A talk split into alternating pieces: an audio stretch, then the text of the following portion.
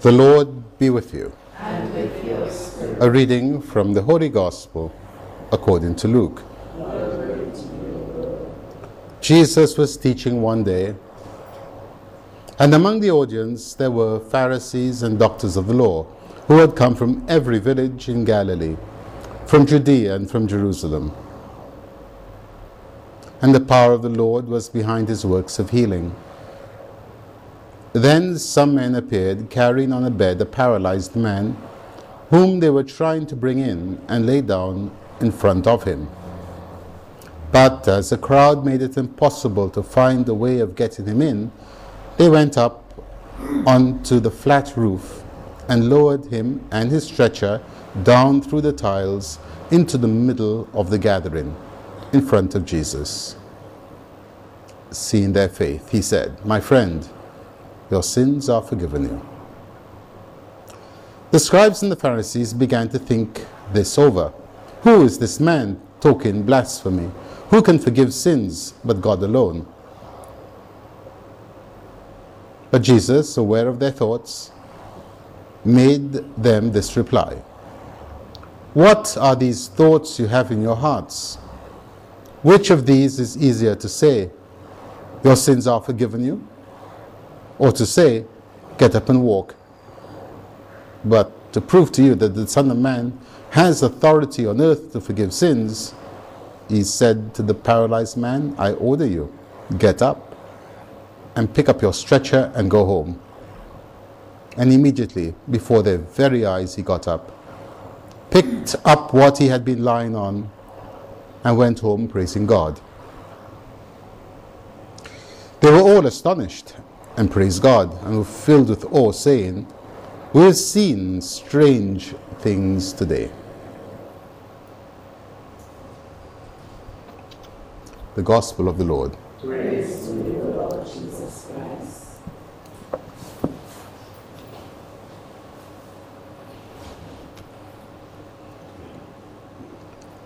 Our Savior is teaching. We're told that he was doing so in a house.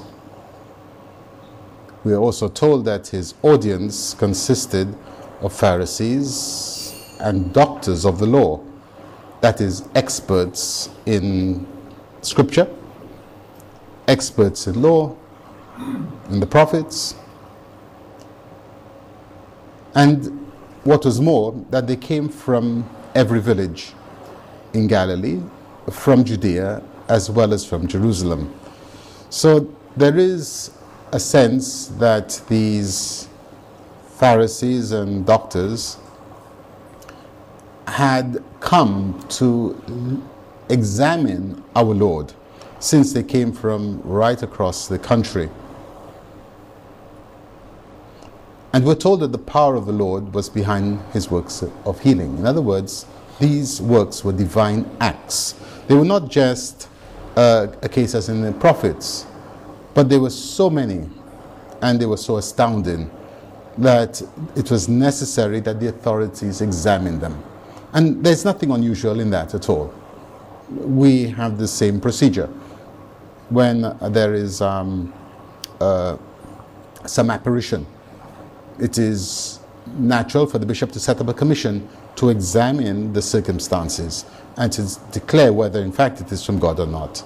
So, in that sense, there's nothing unusual.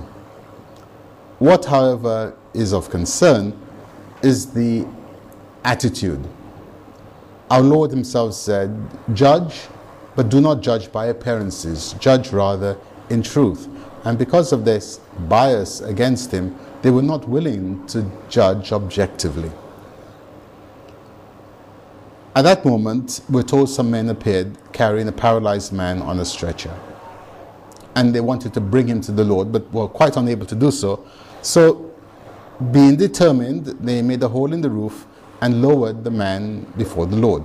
First of all, notice they do not ask the Lord for anything. Again, there's a problem, they simply put it before him leaving him to decide what is the best solution to the problem. And so they lower the, the, the man, the paralyzed man, on his stretcher, and he appears before the Lord.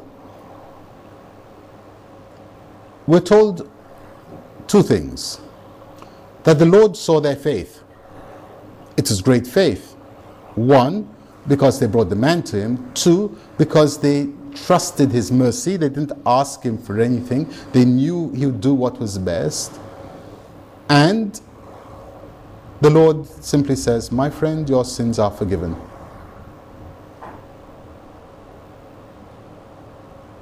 The Lord did what is best.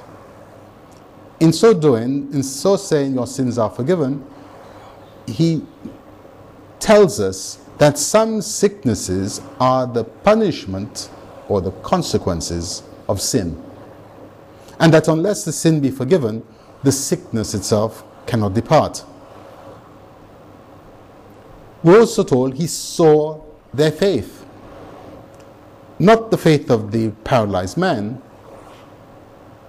because his faith alone could not save him, but the faith of those who carried him. It did, this does not mean that the paralyzed man didn't have faith. He did. Otherwise, he would never have consented to be brought to the Lord. But his faith was insufficient in itself to earn him the forgiveness of his sins. That is a very important point in theology, which in fact St. Ambrose brings up. That the faith of believers can save the unbeliever. St. Paul himself says this in the letter to the Corinthians, where he says, The faith of the believing spouse in a marriage, the faith of the believing spouse can help the unbeliever and bring the unbeliever to salvation. So, our faith, our individual faith, is very important, not only for ourselves, but for others. The scribes and the Pharisees appropriately think this over. And they begin to think in their hearts, they haven't said a word, who is this man talking blasphemy? For which the penalty is death. Who can forgive sins but God alone? And they're quite right in this. They're correct. But they should, because of the works our Lord had been performing, because of the miracles. We're told, and the power of the Lord was behind his works of healing. The fact that he had done this should have been an indication that he was more than a prophet.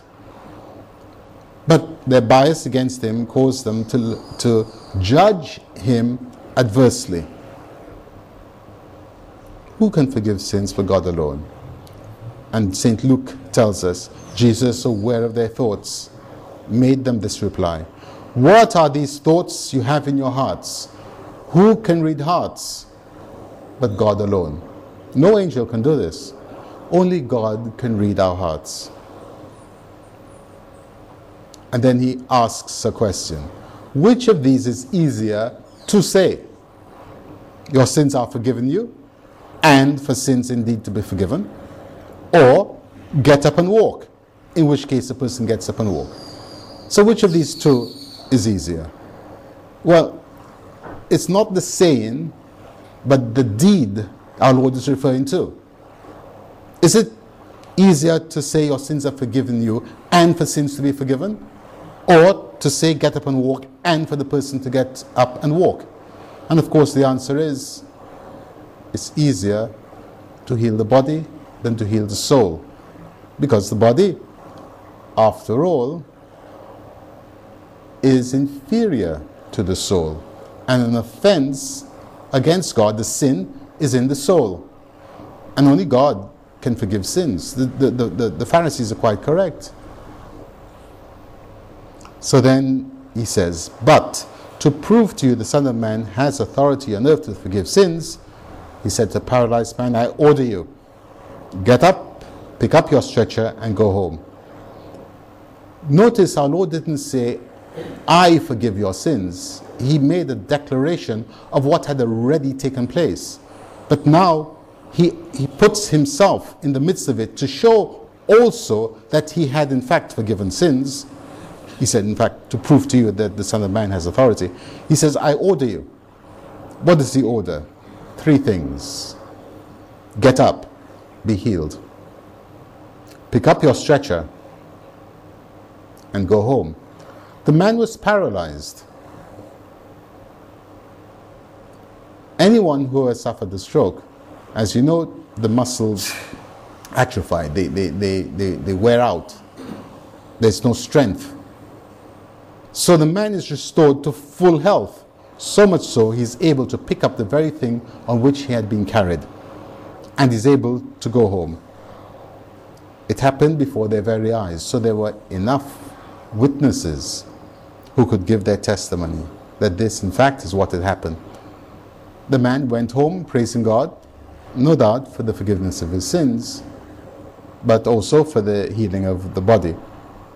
The rest were astonished and they praised God, saying, We have seen strange things today. Seeing is one thing, seeing, as we say, is believing.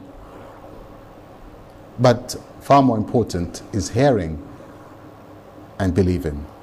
Let us then pray that what we hear from the Lord in His Gospels, we will believe and that we will apply to our own lives.